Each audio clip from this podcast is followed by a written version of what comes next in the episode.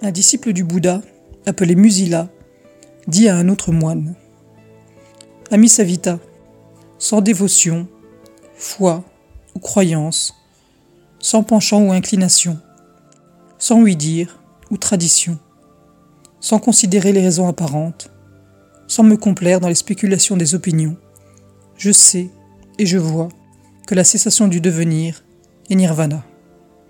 Et le Bouddha dit Ô bhikkhu, je dis que la destruction des souillures et des impuretés est l'affaire d'une personne qui sait et qui voit, et non d'une personne qui ne sait pas et ne voit pas. C'est toujours une question de connaissance et de vision, non de croyance. L'enseignement du Bouddha est qualifié Eipasika, vous invitant à venir voir et non pas à venir croire.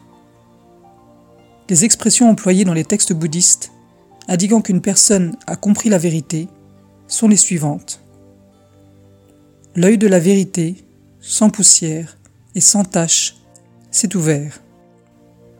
Il a vu la vérité. Il est passé au-delà du doute. Il est sans incertitude. Ainsi, avec une sagesse juste, il voit cela comme cela est. Faisant allusion à son propre éveil, le Bouddha s'exprime ainsi. L'œil était né, la connaissance était née, la sagesse était née, la science était née. Il s'agit toujours de voir par la connaissance et la sagesse, et non de croire par la foi.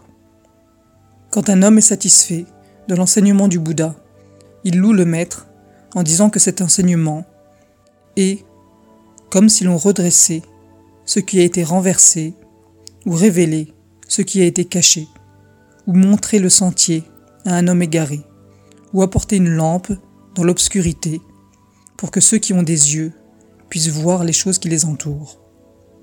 Ces expressions indiquent clairement que le Bouddha a ouvert les yeux des gens et les a invités à voir librement. Il ne leur a pas bandé les yeux en leur commandant de croire. Ce fut de plus en plus apprécié en un temps où l'orthodoxie brahmanique insistait avec intolérance sur la croyance et sur l'acceptation de sa tradition et de son autorité comme révélant sans discussion la seule vérité qu'il n'était pas permis de mettre en question.